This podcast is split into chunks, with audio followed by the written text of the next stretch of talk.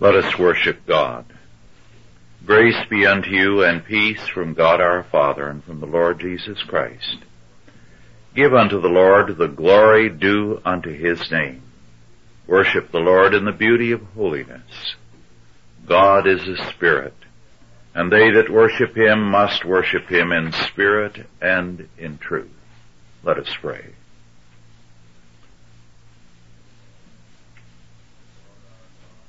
O Lord our God, unto whom all flesh shall come. We thank thee who art the judge of all men and nations that thy will shall be done on earth as it is in heaven. That thy kingdom shall indeed prevail. That thy justice shall govern all men and nations. And so we come into thy presence to rejoice in thee in thy grace and mercy, and in the certainty and the truth of thy word. Bless us by thy word and by thy spirit, and grant that we may behold wondrous things out of thy law. In Christ's name, Amen. Our scripture is Exodus 3:19 through 22. Our subject indemnification promised. Indemnification promised. Exodus 3, 19 through 22. We are still dealing with the call of Moses.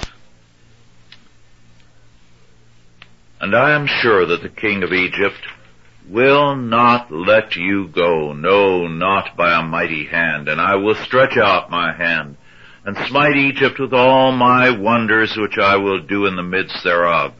And after that, he will let you go. And I will give this people favor in the sight of the Egyptians, and it shall come to pass that when ye go, ye shall not go empty. But every woman shall borrow of her neighbor and of her that sojourneth in her house jewels of silver and jewels of gold and raiment, and ye shall put them upon your sons and upon your daughters, and ye shall spoil the Egyptians. This is a favorite passage with people who are eager to try to prove that God has a bad character and gave immoral orders to Israel, namely, to borrow from the Egyptians and then to leave the country. The problem with this view is that it is not true. The word, the English word borrow comes from the Middle English borrowen, which in turn was derived from an Anglo-Saxon word, which meant a pledge or a guarantee. Our English translation, borrow, translates the Hebrew word sha'el, which can mean request, demand, require, and much more, and only incidentally, borrow. Ellison has called the translation as borrow is indefensible it was a demand for compensation for their labors. Clements has pointed out, and I quote, the Egyptians will be glad to pay the Hebrews for the work they have compelled them to do as an encouragement to go. Unquote.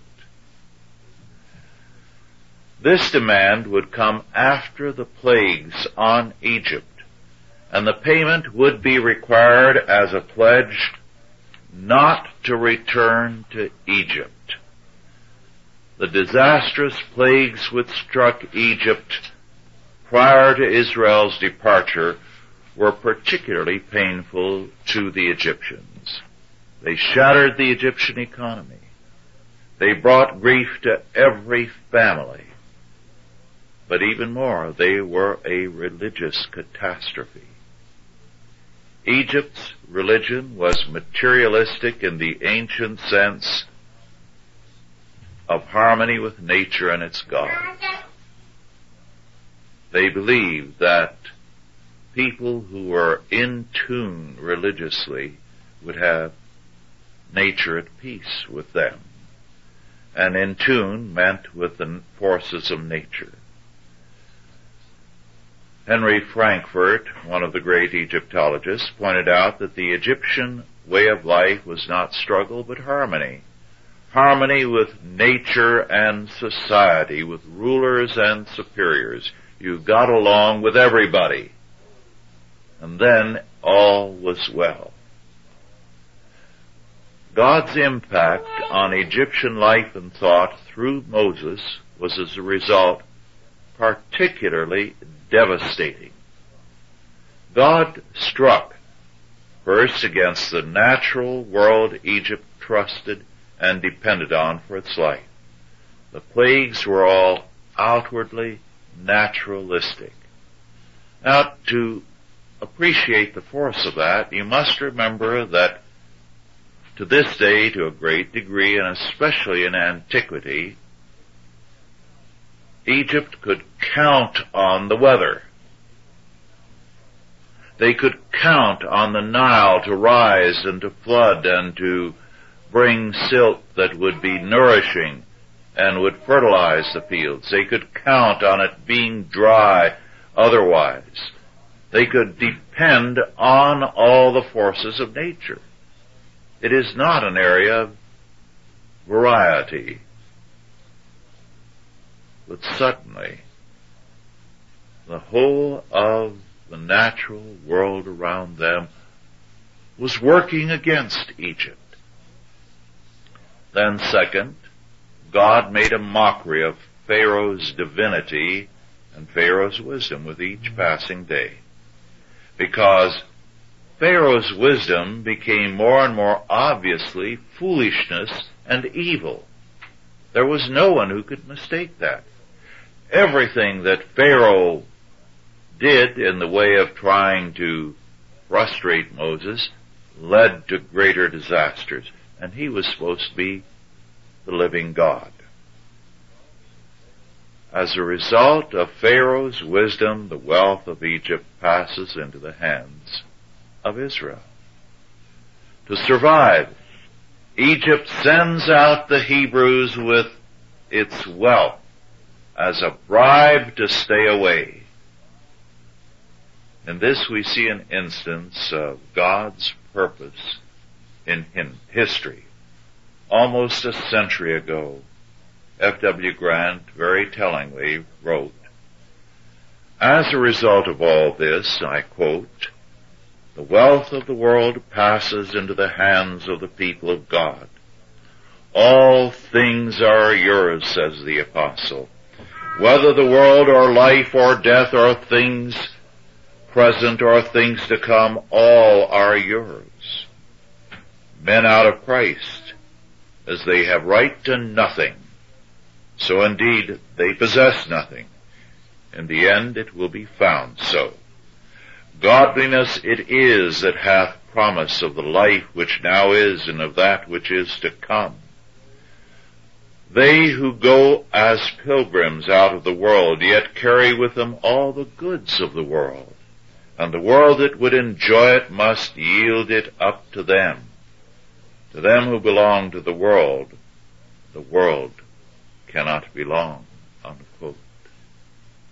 Very interesting words, a century old almost.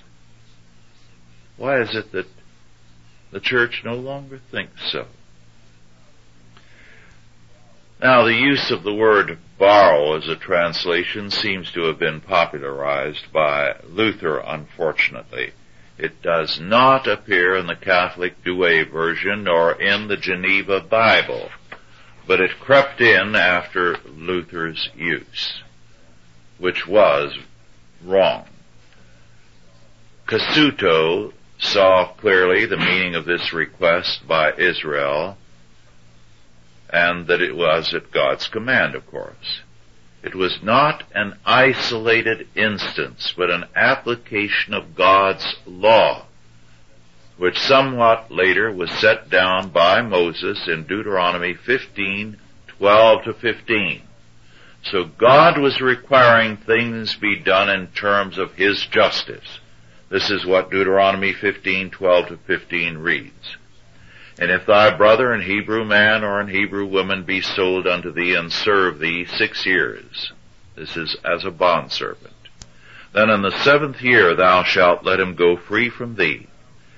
And when thou sendest him out free from thee, thou shalt not let him go away empty. Thou shalt furnish him liberally out of thy flock, and out of thy floor, and out of thy winepress, of that wherewith the Lord thy God hath blessed thee shalt thou give unto him. And thou shalt remember that when thou wast a bondman in the land of Egypt, and the Lord thy God redeemed thee, therefore I command thee this thing today. Now notice that last verse. God is harking back to what he ordered Moses to have the people ask of the Egyptians. Compensation. And he is saying, you are to do the same for your bond servants. This is God's law and his requirement of all men in history. As a result, Cassuto said, and I quote, this was required by law. That is, absolute justice demanded it and although no earthly court could compel the king of Egypt and his servants to fulfill their obligation, the heavenly court saw to it that the requirements of law and justice were carried out and directed the course of events to this end. Unquote. Now that tells us something about God's justice in history.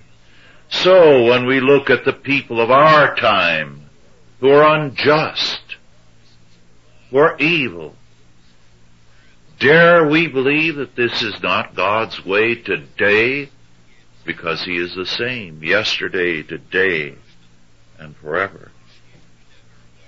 Now Deuteronomy 15, 12 to 15 refers specifically to bondservants in service for debt or to make restitution for crime a bondservant's uh, labor could be sold to another man.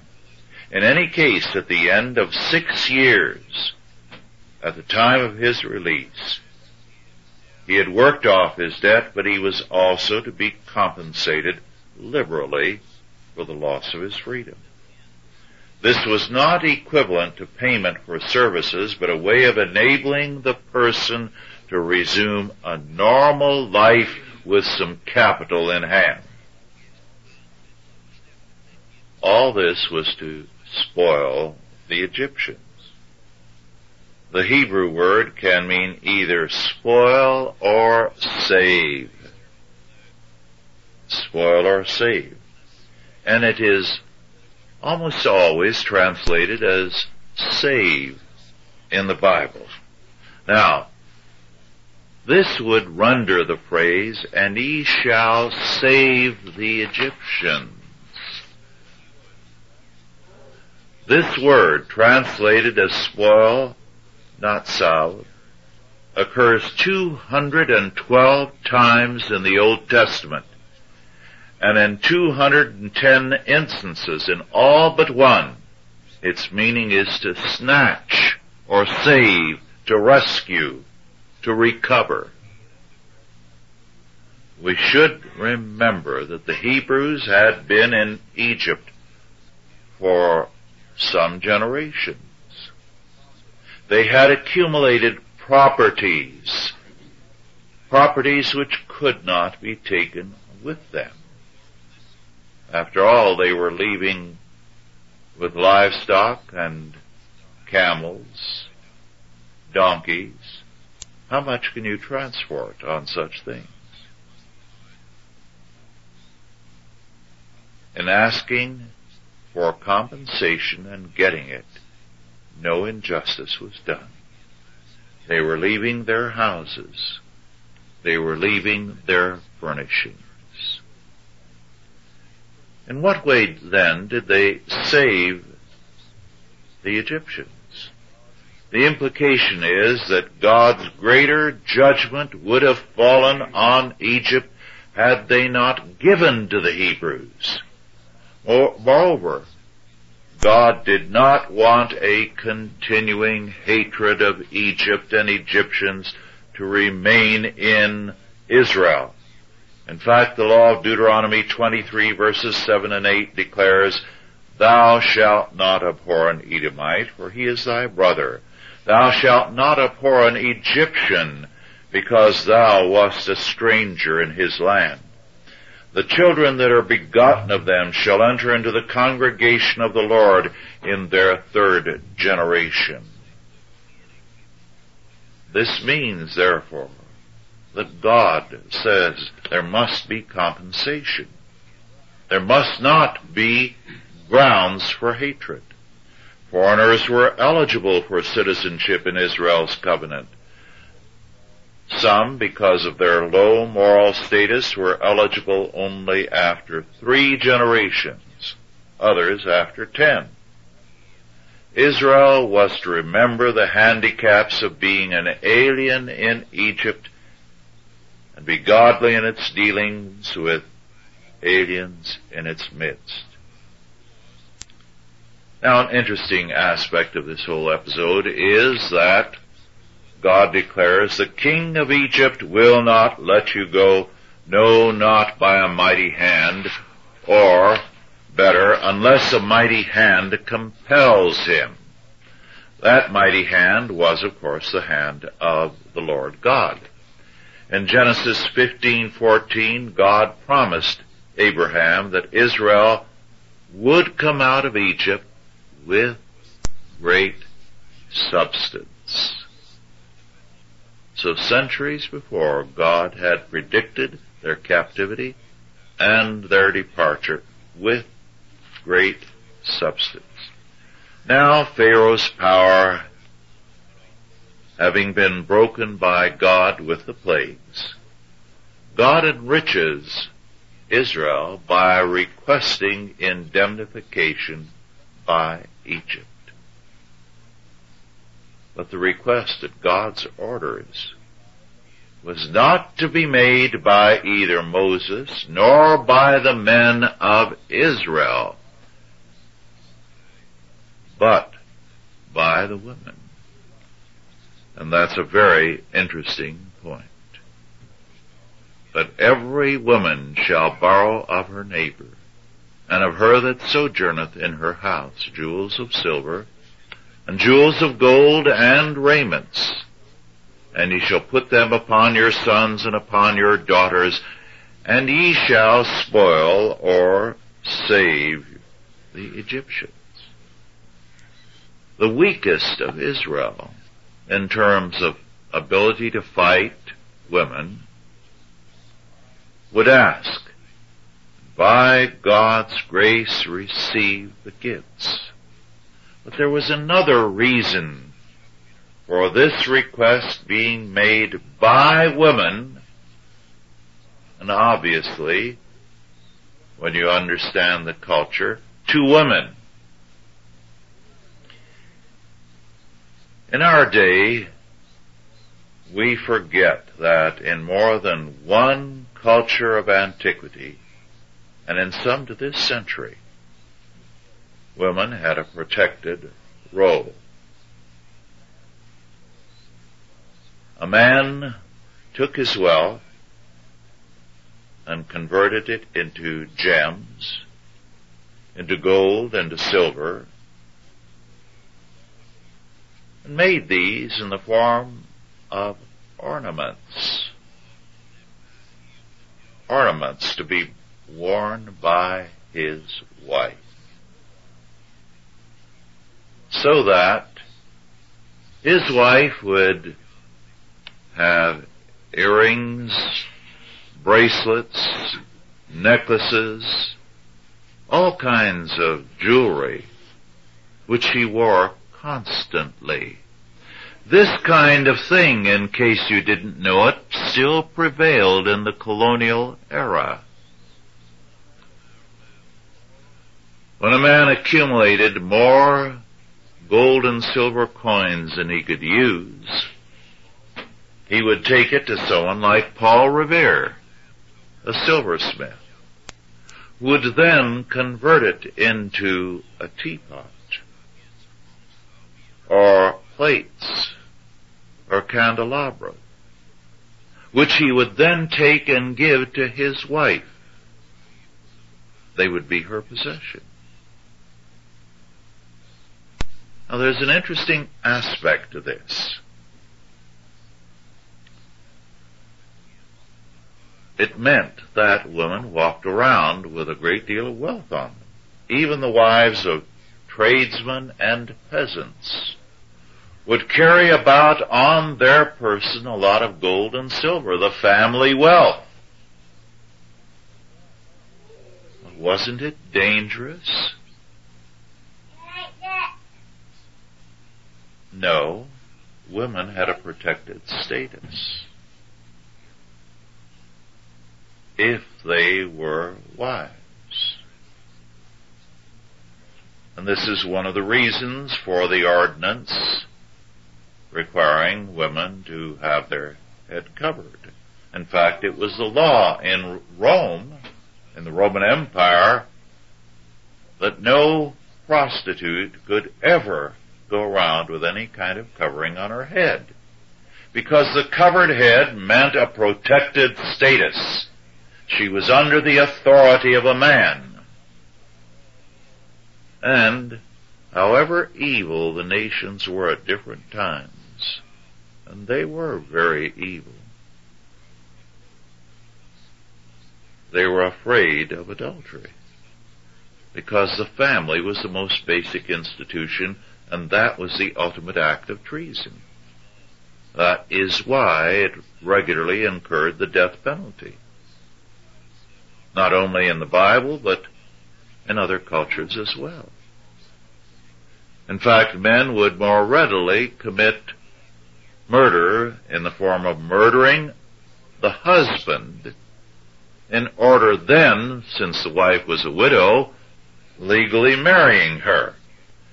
And this is why in Genesis 12, 10 through 20, Abraham in going to Egypt to escape a famine asked Sarah to pass herself off as his sister. Because it was possible that somebody might uh, kill him otherwise, almost certain, given the fact that he was fairly prosperous, and it showed on Sarah. But they would not commit adultery or seize her while she was alive.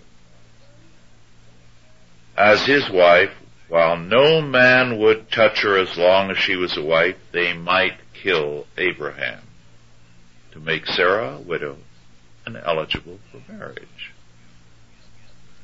A lot of things in Genesis we can only understand if we understand the laws of the day murder in their eyes, was a lesser offense than in any way laying hands on a married woman and her wealth. Because then she was inviolable. Remember, when Rachel stole some things from her father's house sold because she felt her father had cheated her husband, Jacob, and Laban came after Jacob with a lot of men. He did not dare search his own daughter or ask her to stand up when she said, I'm not well. It's my period. Excuse me. And she was sitting on those things. Now, that was the sanctity in which women were regarded.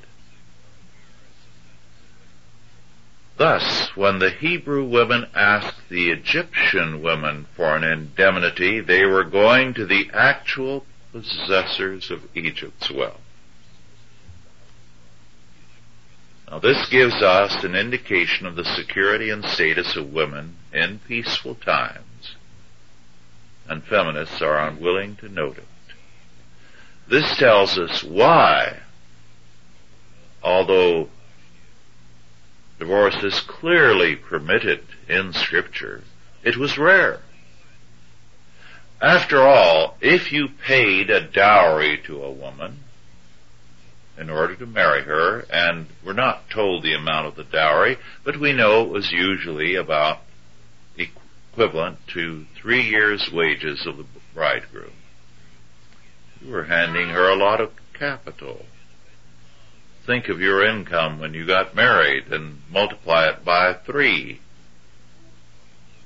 and say, this is what I had to give my wife before I got married, and it was her possession, and if I ever left or wronged her, she could walk away with it. And then you put your family wealth on her person in the form of jewels and gold and silver, so that she had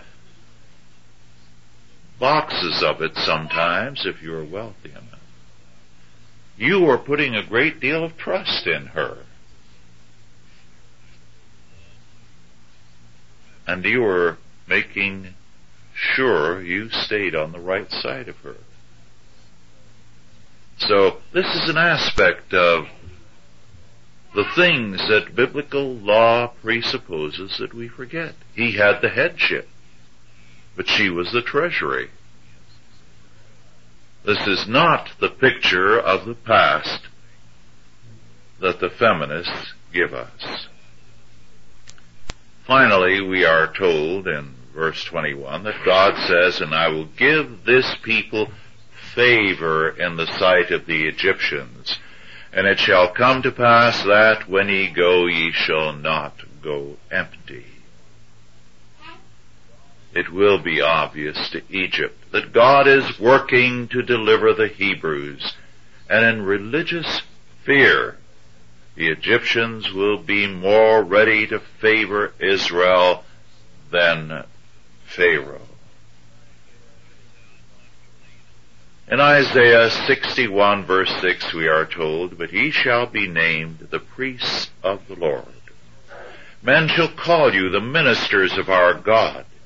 Ye shall eat the riches of the Gentiles, and in their glory shall ye boast yourselves. Israel's experience is a type of that which we are experiencing, a captivity to the enemies of God. But God's delivering judgment is promised and our inheritance of the wealth of the centuries. Isaiah speaks often of this. God requires it. And we should recognize as we face the evils of the world round about us, we are not to face them as people who are doomed to slavery, doomed to defeat, doomed to be outsiders in God's purposes in history. No. Just as Egypt had to yield these things by God's working in their hearts and enrich Israel, so they left a wealthy people. So God says, I will deliver you. That we are not to fear what any man may do unto us, because in Christ we are heirs of all things. Let us pray. Our Lord and our God, we thank Thee for this Thy word and for what it tells us about Israel and Egypt, and about ourselves and this present evil generation, about the humanistic rulers of this world. We thank Thee that because Thou art on the throne they shall be confounded, and all that they have accumulated shall pass into the hands of Thy people strengthen us in the day of battle and adversity. Prepare us to be heirs and make us strong in thy service. In Christ's name, Amen. Are there any questions now about our lesson?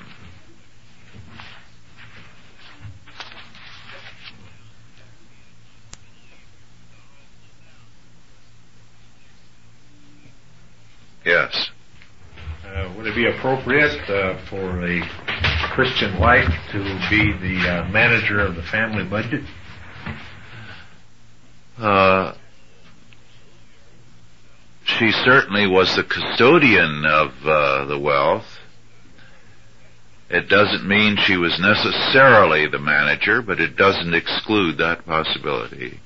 Uh, certainly, if you look at uh, Proverbs uh, 31, you have a remarkable picture there because one of the things it tells us is that the husband sat in the gates, which in those days meant he was either on the town council or a judge. Her husband is known in the gates where he sitteth among the elders of the land. Obviously then, he was in a position of authority, either as a judge or a member of the city council. So, the management of all that he possessed was left in her hands. The heart of her husband, we are told in verse 11, doth safely trust in her, so that he shall have no need of spoil. She will do him good and not evil all the days of her life. It speaks of her um, making garments, uh, governing the women who work in the uh, uh, house, buying a field, verse 16, planting a vineyard, uh, handling merchandise and buying it, taking care of the family's responsibilities of charity, verse 20. And we are told that her family is exceptionally well clothed so that she is in every respect a capable manager. And this I think is especially good. Verse 26. She openeth her mouth with wisdom, and in her tongue is the law of kindness. So, you obviously have someone with great managerial capacities. And this is one reason why he can take a public office. So, while it doesn't require that the uh, woman manage the finances, it doesn't, on the other hand, prevent it. It's up to the couple who will handle them. Yes. In terms of the quantity of gold and silver that the Egyptian women gave the Israelites, was it out of that that the gold and silver came for the ark? Was it the excess? Or in other words, did they only have to give part? Was the quantity so great? Yes. For the work in preparing the ark and the various things that were uh, furnishings of the tabernacle, uh, the women gave of the gold and silver. It does not mean they gave all because that would have been a considerable amount. But out of what they had received, they gave a portion. So, uh, that was taken care of too by the uh, indemnity paid to Israel.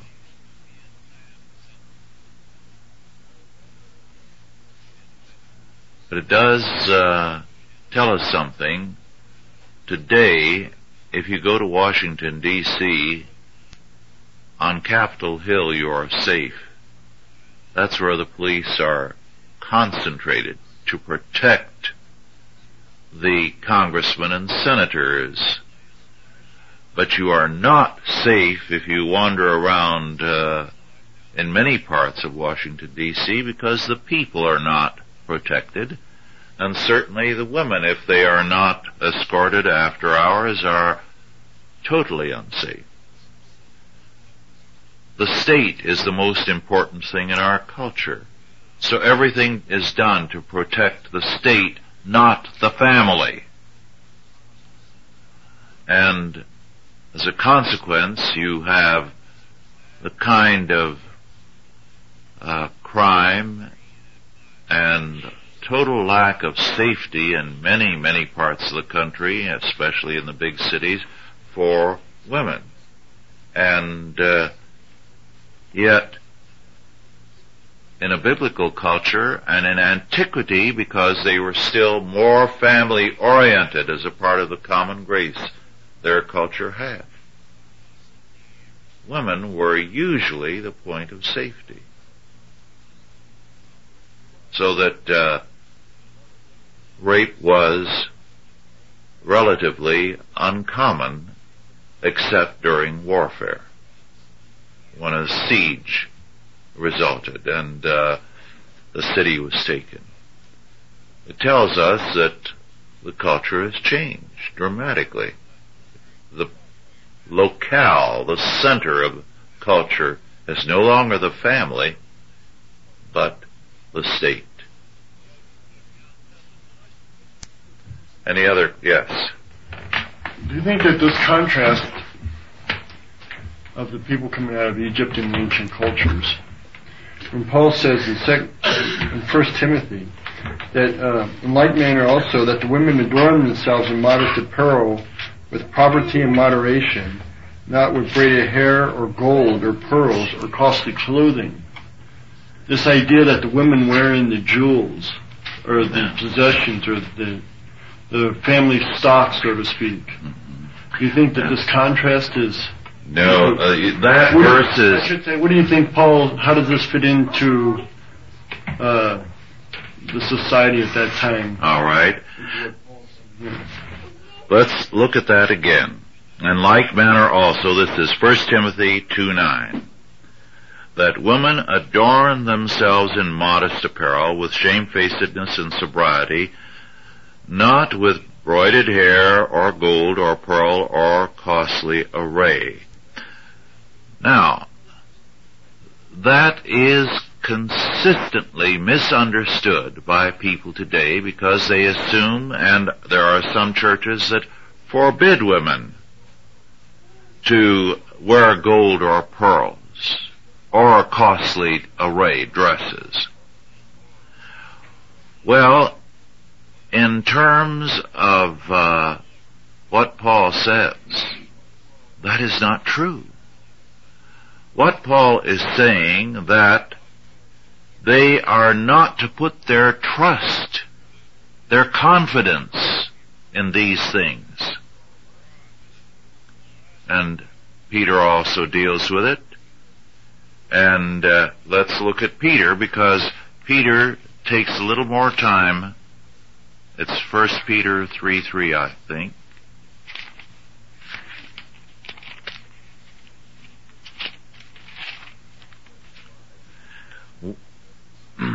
Says of wives, whose adorning, let it not be that outward adorning of plaiting the hair and of wearing of gold or of putting on of apparel. Now, those groups and churches and individuals who say the woman should not put on gold or have any kind of uh, hairdo that the church decides is not tenable should also demand that the women be nudists or putting on of apparel is on the same level as plaiting the hair or wearing of gold. So the meaning is not they are not to put it on, but not to put their trust in it.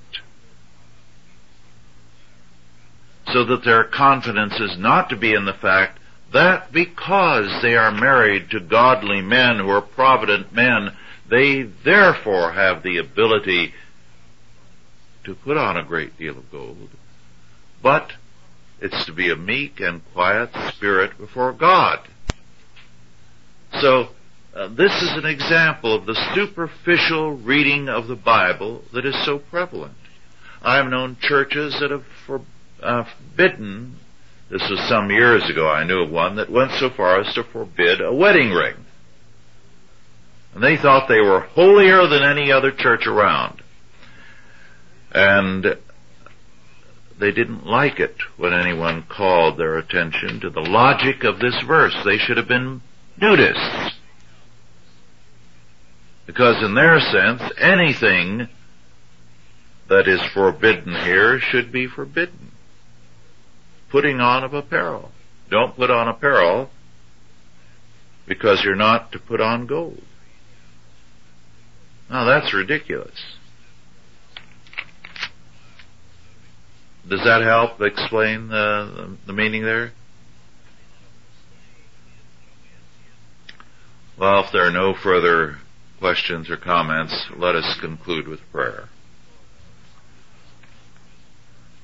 O Lord our God, thy word is truth, and thy word is a joy to our hearts and a light upon our way. Make us strong in thy service. Make us builders, not spectators, so that we may again establish a godly culture give the family and women their due place in society and might glorify thereby thy holy name. And now go in peace. God the Father, God the Son, and God the Holy Ghost bless you and keep you, guide and protect you this day and always. Amen.